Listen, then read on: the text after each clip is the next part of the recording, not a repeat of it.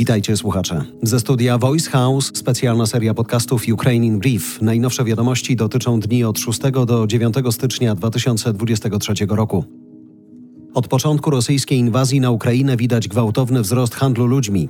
Szefowa OBWE w wywiadzie dla niemieckiej gazety Die Welt mówi, że często macza w tym palce przestępczość zorganizowana. Handlarze wykorzystują ludzi, którzy potrzebują pomocy, muszą zarabiać, nie znają języka nowego kraju i często mają traumę psychiczną w wyniku wojny.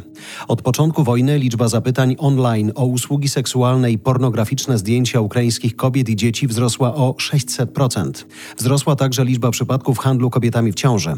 Ofiary są wabione online fałszywymi obietnicami, padają ofiarą przemocy w prywatnych rezydencjach w krajach przyjmujących je lub są przechwytywane przez handlarzy na granicy. Armia Ukrainy prowadzi ciężkie walki z Rosjanami w Sołedarze. Miasto w ostatnich godzinach zostało ostrzelane ponad 100 razy, informuje rzecznik wschodniego zgrupowania sił zbrojnych Ukrainy. Ukraińska armia zapewnia, że kontroluje sytuację. Ma nadzieję, że minusowe temperatury w tym rejonie pozwolą na użycie ciężkiego sprzętu. Papież Franciszek zaapelował o natychmiastowe zakończenie wojny w Ukrainie. Nazwał tę walkę bezsensownym konfliktem. W przemówieniu na corocznym spotkaniu z korpusem dyplomatycznym mówił, że trwa trzecia wojna światowa. Zwracając się do ambasadorów przy stolicy apostolskiej, papież powiedział tak: Konflikty dotyczą bezpośrednio tylko niektórych obszarów planety, ale w istocie angażują wszystkich. Najbliższym i najnowszym przykładem jest właśnie wojna w Ukrainie ze śmiercią i zniszczeniem jako jej następstwami, atakami na infrastrukturę cywilną, które prowadzą do utraty życia ludzi nie tylko tylko z powodu ładunków wybuchowych i przemocy, ale także głodu i zimna, mówił Franciszek. Rosyjska Gwardia Narodowa rozstrzelała sześciu żołnierzy, którzy chcieli oddać się do ukraińskiej niewoli. Jak informuje Sztab Generalny Sił Zbrojnych Ukrainy, stało się to parę dni temu w obwodzie zaporowskim, którego część znajduje się pod rosyjską okupacją. Takie działania mają na celu utrzymanie dyscypliny wojskowej, mówią Ukraińcy, i zapobieżenie panice wśród rosyjskich żołnierzy.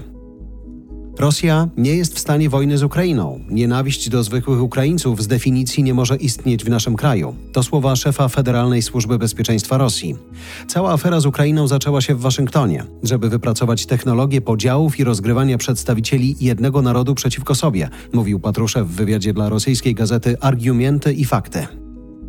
Ministerstwo Obrony Rosji chwali się operacją odwetową, koniec cytatu w Kramatorsku, za noworoczny ostrzał Makijewki, gdzie zginęła duża liczba rosyjskich rekrutów. Armia Moskwy ostrzelała dwa akademiki z ukraińskim personelem wojskowym. Ukraińcy twierdzą, że nikt tam nie zginął ani nikt nie został ranny. Potwierdzają to zachodni dziennikarze.